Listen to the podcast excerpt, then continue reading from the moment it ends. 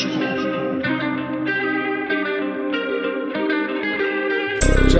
check, chop it down. Check, check, check. Check, check, chop it down. Check, check, check. Chop it down, chop it down, chop it down. You gon' chop it down. Chop it down, chop it down, chop it down. You gon' chop it down. Damn, huh? Watch him throw the ball. We gon' pick it off. You gon' let him hit the hole or you gon' cut it off. You gon' play through fourth and long or you gon' punt it off. Your defenders, heavy hitters, put your pads in. Don't be looking for the ref to throw no flags in. Keep the helmet on, keep the cleats tight. You the type to want to win by any means, right? You should look alive. This is Trap or Dive. Yes, sir. Welcome back to another episode of the Trap or Dive podcast provided to you by 214 Media and Hogs Haven. I'm your host, Marley Mall, Hen Dog Mall, Coach Mall, Jamal Forrest, all that good stuff, man. And um, look, man, Eric Bieniemy is hired. We got to talk to people. We got to dig out some information. We got to um, get some perspective, some additional perspective to this hire. Um, and we got a, a good episode for you today. Uh, Jason La Canfora is joining us on this episode, joins AJ Dre and myself. Um, listen, first and foremost, before I even continue, uh, like, comment, subscribe if you are on the visual side. If you are on the audio side, make sure you leave a rating and review if you can. Uh, it's definitely appreciated. Uh, but first and foremost, uh, now that that is out of the way, uh, yeah, Eric Bieniemy is here, and um, Washington upgrades has a clear upgrade over Eric Bieniemy. I mean, over Scott Turner, excuse me. And all of us at this point is is re- pretty much looking forward to this this new offense, this new style, this new language, this new um the nuances that he'll bring to this team with the weapons that Washington has in place already. And uh, I can't wait for one. I know there's plenty of people who can't wait to to kind of see how uh, Eric Bieniemy does this thing. Uh, but in terms of a macro, uh, national perspective, uh, with a little hint of familiarity, uh, Jason La Canfora is very good for this opportunity to kind of give his perspective on a person like uh, Eric Bieniemy uh, from uh, a, league's perspective and how the league may view him, right? Uh, but also from a coaching perspective and how the Ron Rivera situationship status unknown, I guess, right now with with the Commanders ownership in flux, um, and, and ready to get um transferred to a new owner soon. Uh, he, he kind of speaks on that as well, and uh, I, I'm, I'm it was a very good discussion, and, and it, it, expanded outside of the range of just Eric Bieniemy in Washington, Ron Rivera. Uh, it, it, goes even further, and, and, it goes a deeper dive into the, the, workings and the inner workings of the NFL and uh, the business side, as well as uh, the the discrimination, uh, the the layered discrimination that goes uh, for the players as well as uh, minorities and black people altogether. Um, however, uh, you need to listen. Um, he brought some really good perspective, man. It was a really good conversation with uh, Jason La Canfora. He even gave us a little bit more time uh, than we anticipated. So I appreciate him for for doing that. Appreciate him for stopping by. Um, if you haven't already, make sure you go ahead and listen to the interview or check out the the, the Trap or Dive podcast with Grant Paulsen as well. Uh, we get a, a, national perspective and a local perspective from two um, experienced members of the media. Um, so that is a, a, really good deal. We got some more guests on the way. Combine starts next week. We busy, man. Everybody's busy. Um, but we're all looking forward to to chopping it up and and just um, getting our thoughts and fleshing out our thoughts on everything with the enemy, everything with the commanders, everything with the draft uh, moving forward. So um, we definitely appreciate everybody who tapped in, who is tapping in and, and showing some love. So with that being said, uh, check out this interview with Jason La Canfora man. Um, it's uh, again a great conversation. So uh, I can't wait to play it back and, and check it out uh, once more and pick up some of the nuggets that he dropped. Uh, but yeah, that's it for me. Um, enjoy your weekend. Uh, stay safe. And until next time, peace. Joining us right now is NFL insider and co-host of Inside Access on 105.7, Jason La Canfora. Jason, man, I appreciate you joining us today. How you feeling?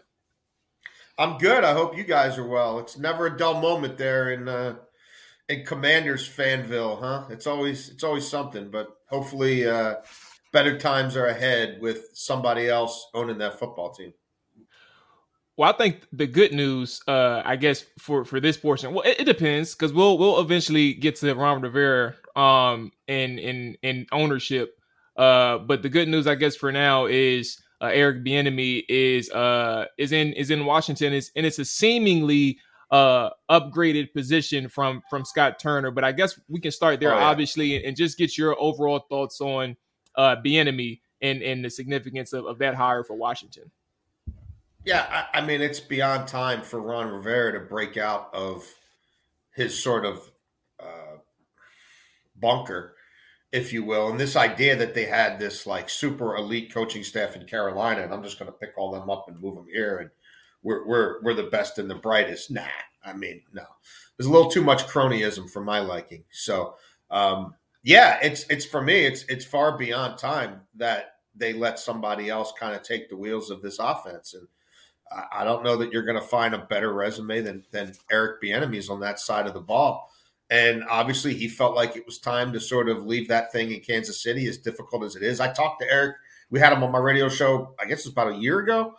Um, and he still obviously very much wants to be an NFL head coach, but I think at a certain time you, you probably have to reinvent yourself a little bit. And if people were holding him working under Andy Reid against him, which is kind of crazy because it worked out pretty good for Doug Pederson. it worked out pretty good for Nagy and these other cats who got opportunities. But if whatever, if that's part of the narrative holding me back, then let me get out of that shadow and go somewhere, especially in this case where the head coach is on the defensive side of the ball. The head coach is not going to meddle on offense whatsoever. Um, so no, I, I, like the hire, and uh, you know, uh, he, he's someone who is more than deserving of at least running his own offense. Since you've been in the league, though, um, since you've been covering the league specifically, have you I don't even think we've. I don't think anybody's ever experienced a situation. And I may be wrong. I'm young, but have you ever experienced a similar situation to to Eric Bieniemy? I mean, I, don't understand the factors that that could even be uh, in play when you have 15 different interviews for 14 head coach opportunities um, and yeah. you strike out on all 14. And, and when I say you, I don't blame Eric Bieniemy because I don't know the factors. Sure. But what do you think those factors are that are in play for Eric Bieniemy not being able to get well, this? Yeah, I think unfortunately, you know, Eric Bieniemy's kind of become the face of the league's uh, vast issues with diversity and um, multiculturalism and embracing um, people in power, embracing empowering those at the highest positions of their football teams who don't resemble them in background, color of skin, life experience, all, all of that. There continues to be um, inherent biases at play.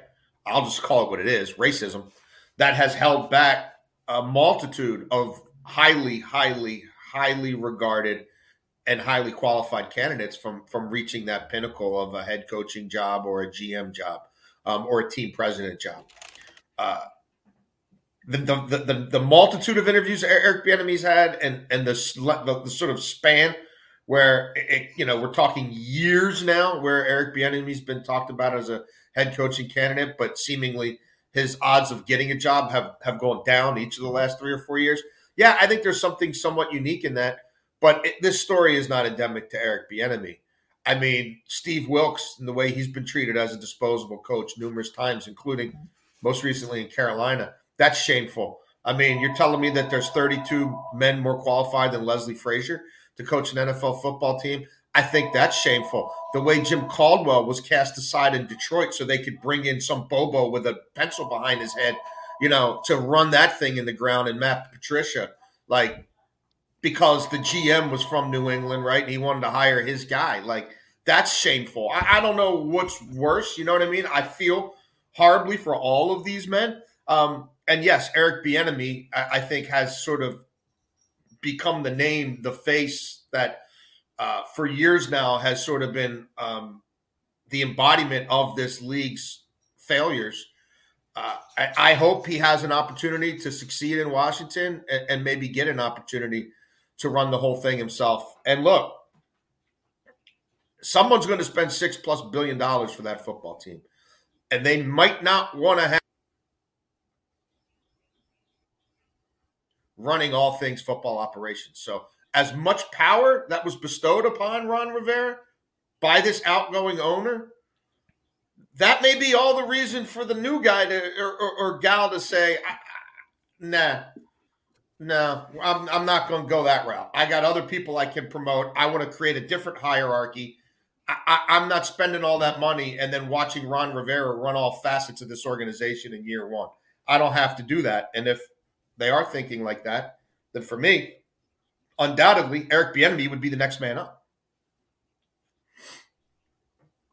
And Jason, I wanted to ask real quick. I mean, because you touched on all of the things that you know the biases against Eric Bieniemy, or you know him being the face of you know the diversity uh, amongst coaches in the league. But over the past couple of days and weeks, and even for a while now, we've heard LeSean McCoy kind of rip into Eric Bieniemy a bit, and you know talk about how he talks to players, and that's been kind of one of the knocks on Eric Bieniemy. But one one of the things I know noticed with LeSean is that he seems to have an issue with Eric Bieniemy the way he talks to star players. Now I know you have a lot of access to these guys around the league. Now, do you get the sentiment that a lot of these guys, maybe like the Kelces and things, they have problems with the way Eric Bieniemy communicates to them? No, I mean, look, Andy Reid is a sharp cookie. Andy Reid's going to go down as one of the three or four best head coaches in the history of the NFL. If there was issues like that, you don't think Andy Reid would have nipped it in the bud? You know what I mean? Like, eh, like eh, eh, you're not gonna you're gonna coach a lot of different individuals in the course of your career, and, and Eric Bieniemy's now pretty pretty deep into this thing. Um, and let's not forget, Eric Bieniemy played the game at a super high level and knew what it was like to be in these locker rooms as a player. You're not going to get a hundred percent seal of approval from everybody. If you are, uh, you know, you're probably doing it wrong because you have to ruffle some feathers. Different guys need different approaches, and you're not going to solve that riddle with every single player. But like, it's not like you've seen a whole bunch of other dudes jump up behind Shady McCoy and you know, cosign, cosign, cosign, cosign. I, I think it's been the opposite. Yes, I think it's unfortunate that I mean it's clearly there's something personal there. Um, it's really unfortunate that again this whole that this Eric Bieniemy issue is still at the forefront. It's unfortunate he hasn't had an opportunity to sink or swim on his own as an NFL head coach, and so it's allowed you know this the, the, the more it drags on, the more voices get attached to it, the more noise, um, the more people feel like they have to chime in one way or the other. But no, I mean, like let's look at the track record of the person he's worked for.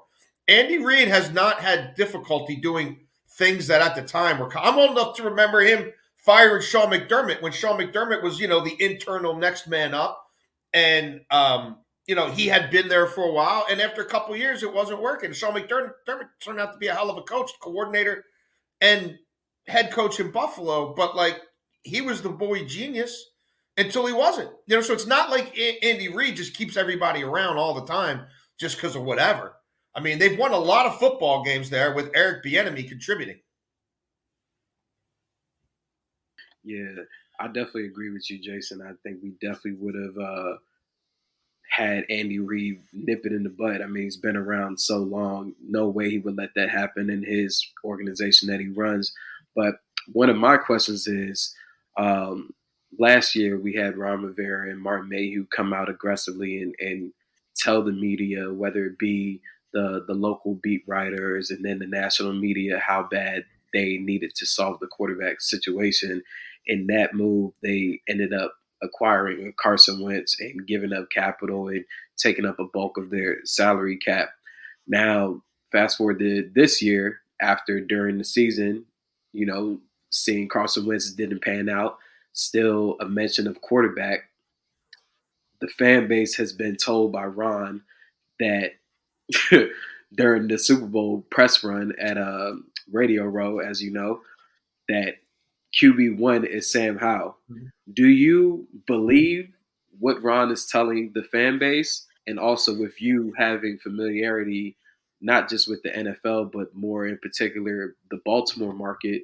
Do you believe that Washington could possibly be a landing spot for Lamar Jackson if things don't get agreed upon on a guaranteed side uh, of his contract? Well, I, I do think Sam Howell is QB one right now. I mean, you look at their roster and how it's constructed. He's going to be given an opportunity to, I, I would say, lose that job. You know, I think all things being equal, that pendulum is is on the side of let's see what we have in this young man. You know, we've done the retread quarterback thing quite a few times now, and let's lean into the the good things we saw in him that led us to draft him. Frankly, at a position where myself and a lot of other people in the league didn't think he'd still be around.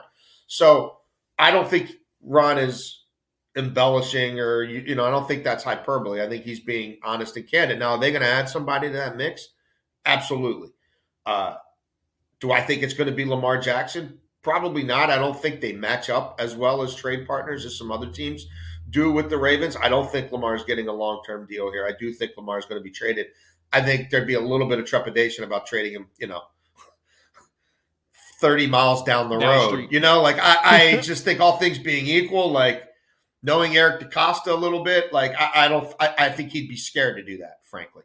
Um, well, I asked, I asked that because we we mentioned the ownership group. Like uh, we even see in the NBA where the Suns owner, like his first day as the owner of the Phoenix Sun, he he and, and empowered his GM to go and make a splash move and acquire Kevin Durant.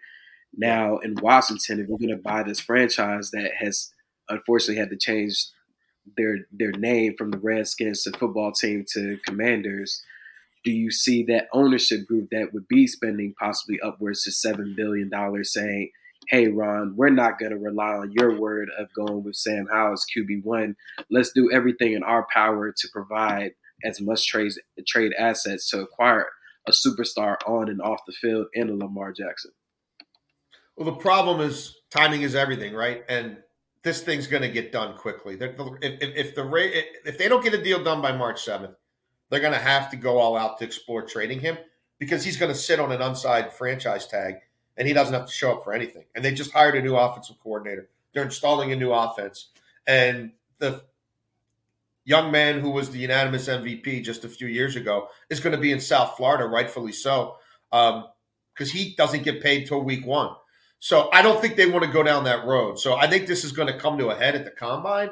And unfortunately for the Commanders, they're not going to have a new ownership group by then. You know, I think even ha- even thinking you're going to have one by the end of March to me is a little ambitious of a timeline. I think it's more likely this thing gets voted on and ratified at the May meeting. In which case, Lamar Jackson's long gone, Derek Carr's long gone. You know what I mean? Aaron Rodgers is long gone. I don't think that this owner is going to be able to make that sort of blueprint, fingerprint, here I am move. I think if they make that sort of move, I go back to what I said before. I think it's saying, I'm not kosher with how this team is set up. I'm not kosher in a football coach who I didn't hire having this much control over everything in football operations. That's where I think the rubber could hit the road.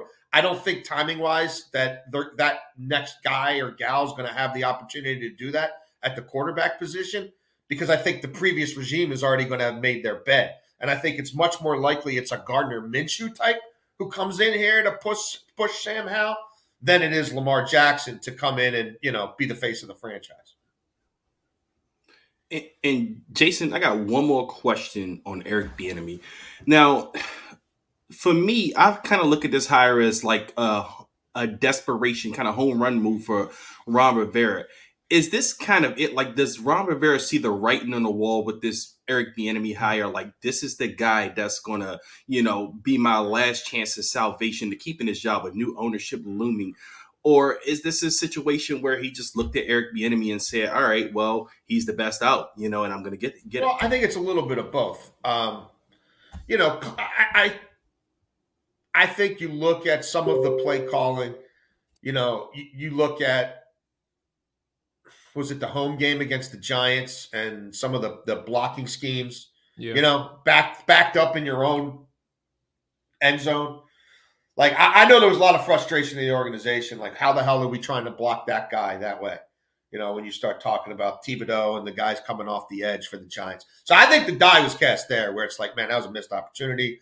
If we button things up a little bit more there from a from a, a pass pro standpoint, maybe we're in the playoffs and not the Giants. So I think at that moment it was starting to become clear. And then how late it took for them to get to Sam Howell. Now, do I think that's all Scott Turner? No, I think he probably had a voice in it, obviously, but that's on Ron Rivera. But you know, coaches don't they don't fire themselves. So I think the momentum was already heading in a different direction. Bieniemy, um, I think Eric Bieniemy would make sense to a, a lot of franchises, let alone one in that situation. But the Chiefs win a lot of playoff games, so you you can't get Eric Bieniemy until the end. So, um, you know, I think that was that that timeline was baked into the cake. Like, why fill that position without getting to have you know a, a, a real look see at Eric Bieniemy and a real opportunity to sit down with him and just the way this thing works. You know, you've got that really early buy, and then and then they don't lose another game. So I, I don't know that it's a like he you know him looking at it as as like I had to get a big name. I think it's just it would make sense to talk to people like Eric Bieniemy, just like it would make sense to talk to Greg Roman or talk to Todd Monken or any of those guys who are highly qualified. Now, to your initial point, I do think Ron Rivera sees the writing on the wall. Like the mm. old, like he, this was one of the like the two people who have to feel really kind of like right now are Jason Wright and Ron Rivera right? Those were the two things that Dan Snyder kind of said. This is I'm giving it all to these guys. They're, don't don't look at me anymore. I'm on my yacht. Don't worry about what I'm doing. Like these guys are fully empowered. They're going to be compensated heavily. They're going to be given a lot of control. It's on them, and it's still a mess. And a lot of the reason it's a mess is because of the dude on the yacht, but it's still a mess. So I just don't like you spend that much money for something you can't really change the roster. Free agency's over, the draft is over. What can I do to start pushing this in a direction that isn't the SS Dan Snyder anymore? Well, I'd be I'm a business mogul. I know people who can run a business. I know people who are more than qualified to be an NFL team president. And there's people on that on that coaching staff who, if I decide I, I, can't live with a coach having that much power, there's somebody else who I can just promote and say you're the coach, and everybody's reporting to my new team president, and that's how we're operating. And I'm going to reassess everybody in January, and then we'll decide: Do I want a new coach and a new GM? Do I want to empower the GM and have the coach report to him? Do I want to get that person who's my new team president completely out of football operations and just run the business side? Because now I've been in the league for a while and I've got some people who I think can help make my organization better in a bunch of different ways. But the fact that you're the last two signature major moves that Dan Snyder made, and all that's gonna, all the dirty laundry, all the baggage, the cloud, the Snyder cloud that's been hanging over forever. I just don't think you spend that kind of money and say, yeah, I'm just going to live with all that. I'm just going to keep it as is. I'm going to do it how Dan would have done it for one year. I don't think anybody's going to do that. I think they're going to say, no offense, Ron, no offense, Jason, but I got I got to do some things differently here. I'm not just going to ride it out for a year the way that cat would have wrote it out with his people. Jason, I love your passion. If I didn't know any better, I would say you were a Commanders fan, a disgruntled like Commanders fan like the rest of. I love man. the passion. I, I, don't like fans getting taken advantage of. I don't like. Um, I, I just there, there's a lot about this league and and the way um, that that the powers that be try to like bamboozle people that I, I just I, I, don't have any I'm too old for that shit like I I I I, I did nah I'm just gonna tell you what, what's going on what I what I see. Hey, I just wanted to jump in real quick because it's very few times that we've had like this peculiar situation with ownership change, uh, kind of maybe happening before free agency draft period. Do you know anything about how the Denver Broncos last year handled their situation uh, in the mix of selling their team, but also acquiring uh, a new head coach and also a Russell Wilson and giving up that capital and new contract? Yeah, I mean the the the ownership groups were you know they were they looked at the books, they knew what was going on, um, but they weren't they couldn't make any transactions. So, like the whole Nathaniel Hackett hire, I mean, that was done, you know, by George Paton, who had been hired as the GM, and done by the, you know, I can't remember which of the Bowlen sibling grandchildren was sort of like the de facto team president. You know, it was it was that cast of characters who really ran that show and acquired Russell Wilson. The, the first thing ownership did was pay Russell Wilson. You know, that that was on them. But really everything else they inherited. Um, so yeah, it creates these sort of messy situations. And like again, is this new owner going to come in and say, "Do I want to fire Ron Rivera in November or whatever?" You know what I mean? If it comes to that, and make the switch then, or do I just do it now? You know what I mean? And start to sort of evaluate this new thing rather than just be comfortable with how it was already set up by these people who now are mostly short termers and see what that looks like. So, um, Jason, I, I, have a couple more questions with you, but the the one thing that you mentioned, um, and you had you had mentioned like the bamboozling and things like that, and uh, I think that's real important. I mean, and, and I think it's important too from a, a perspective of like you have years of experience in the league. You have you, years of experience communicating and and and trying to get to understand people within the league, uh, coaches, GMs, owners, etc.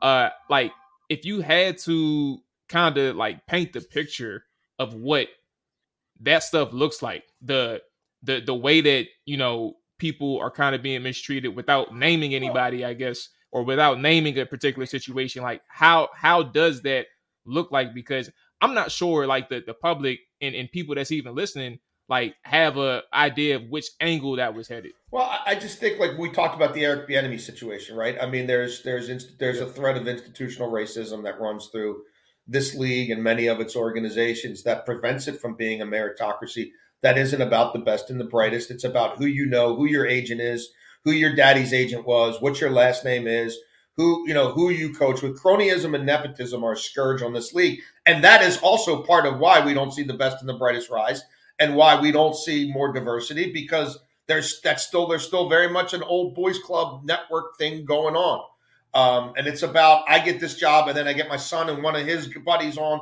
and now we, we keep them around and i'm going to go take them wherever i go and they're going to get the nfl pension and they're like it, that that's too baked into the cake in this league I mean, I, I'm. It amazes me that no one talks about team payrolls in the NFL.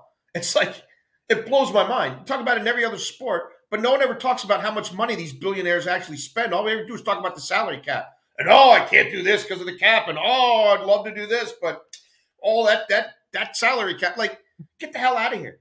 I mean, there, there's teams that spend eighty to hundred million dollars over the cap if they wanted to. It can be done, but these billionaires who have a, a system of corporate socialism. It's a monopoly, first of all. 32 teams is arbitrary. You're going to tell me you couldn't have 40 NFL franchises in North America alone? Of course you could. They don't want to share the pie. They don't they don't want expansion fees. They want to keep their cut of these billions and billions and billions coming to them. And then they hide behind the salary cap for not paying players more. And you got people running around saying Daniel Jones isn't worth $32 million. Really? Really? He's not worth $2 million a game to do something that nobody's been able to do there for a long time, win football games with the quarterback position. Like, why are you worried about John Mara's money that he inherited from his daddy? Like, it blows my mind. Like, it really blows my mind. Like, no one talks about payroll. No one talks about who's actually spending money and who's not. But they're getting $350 million from the, the broadcast networks alone to show their games a year, each of them, mm. right? Then you got the Amazon deals on top of it. Then you got the new Sunday ticket deals. Then you got the gambling sponsorships that are no longer just on paper. That's a full blown revenue stream. And we're playing more games internationally. Who cares what it does to the quality of the game? And we're expanding the season and we expanded the playoffs. But Daniel Jones, but but get all up in, in, in Daniel Jones for wanting 30 to 40 million dollars a year to do something only a certain number of people on the planet can do. Like the salary cap, man, it's it's amazing to me. It, it, it has it's all it's it, it, it's the greatest boogeyman ever created. It gets fans to, to take these owners off the hook and tell these players, give back for your team. Well, what is Steve Bisciotti giving Jason, are you in favor Lamar Jackson? Are you in favor of the MLB? Are you in favor of the MLB style where there's no salary cap? You just go out spend money. Well, I, I mean, it, people are sort of more held to account there, where where there is a greater disparity between the haves and the have-nots in terms of what their actual revenue streams are, versus the NFL, where they're they're all sucking from the same corporate teat to the to the, the tune of over four hundred million dollars a team each year, each owner, before they sell a hot dog, before they sell a beer, before they sell a jersey. You know, like so, yeah. Uh, There's a lot, you know. That there's a lot that. Yeah, that, that's I love I love the passion. That, Great, that's great. why the Lamar I- I Jackson situation is, is going to be a fascinating case study because I feel like the Browns owner Jimmy Haslam he created himself as being an outlier and paying Deshaun Watson that fully guaranteed contract. Another owner doesn't want to be that guy to set the precedent because there are two other, well, three quarterbacks coming up on new deals, and Jalen Hurts and Justin Herbert and Joe Burrow. So I just think that these these owners are scared, like you said. They they're just trying to keep as much money to themselves as possible, and they don't want to be uh, someone that creates a precedent for Lamar Jackson because there's no reason in the world why he doesn't have this deal done already. He doesn't have- yes, because- after year four. He doesn't have it because Steve Bisciotti can take advantage of a CBA that has a franchise tag mechanism that takes someone who has earned the right to free agency not so fast. We're snatching you off the market. Yeah. I mean that's that's the only. I mean the, he he year three was a prove it year. Year because that's the year you find out if you're going to get paid or not. Year four becomes a prove it year, and then the fifth year option becomes a prove it year, and now they can have another prove it year for a franchise tag for a young man who did something three years ago that hardly any people have done in the history of this game. Unanimous MVP. Like they could have given him uh, a bonus at any point in time. They could have added incentives to his contract to the fifth year option or any of these years. They could have said we're, we're, we're we can't get where we want to get with him, and we're not all the way there. But here's a new bonus structure. Here, here's a new incentive package. Here's per game roster bonuses because we know you're worth a hell of a lot more than the $33 million we paid you through five years. They did none of that. Lamar Jackson's operating under working rules that were put in place when he was in elementary school. Right? If you start tracing back these CBAs and when the franchise tag started and all that, like some of it was established before he was born. He's literally born into it, but he's the bad guy for wanting what other people not as accomplished got. I mean, whatever. Jason, man, we we definitely appreciate you for coming through and, and even give us a little bit more of your time, man. It's uh, we love the passion and, and, and the insight for sure, man. And uh, again, like I said, thank you. Uh, I, want to give you the floor just to plug in Ah. anything and everything that you got going on as well, so that people can know where to find No, you. I mean, thanks. You can, you can listen to me from 2 to 6 on 1057 The Fan in Baltimore. Um, find me on Sportsline doing some gambling stuff. Uh, I'll be doing some draft coverage back in the Washington Post coming up here in the next couple of weeks, ramping that up. Um, yeah, I think that's mostly it. But no, thanks for having me, man. We'll definitely do this again. I, I appreciate you guys. Oh, Jason, Yeah. before you go, do you have a play of the night? I mean, you said you do the gambling hotline. Do you have a Hey, play of you the got night? two. You got Well, two hundred you know what? I- thing, I- man. I ain't want to bring I'm it up. probably going to make a play on this Maryland game tonight, but I have not. I I, I haven't gotten into the numbers yet. You know what I mean? I, I haven't really dug deep, but like I have been making a lot of money on the Wizards as well. I'll be real interested to Mm, see their their line on Friday. Um, you know when they've got Kuzma healthy and KP healthy and Beal on the court at the same time, they're they're playing at a 50 win clip. So I, I'll be interested to see where that you know where some of their scoring props are. Um, but I've been betting a lot of Wizards overs. Um, you know, even when Kuzma was out, a lot of Wizards overs were hitting and kind of par- parlaying that to some individual um, Beal and KP uh, going over their scoring totals. So that's worked out pretty well. But I'll know more on Friday. Thanks, guys. Man, look, we- we try to stay- Damn, set, huh. Watch him throw the ball. We gon' pick it off. You gon' let him hit the hole or you gon' cut it off. You gon' play through fourth and long or you gon' punt it off. Your defenders have heavy hitters, put your pads in. Don't be looking for the ref to throw no flags in. Keep the helmet on. Keep the cleats tight. You the type to want to win by any means, right? You should look alive. This is Trap or Dive.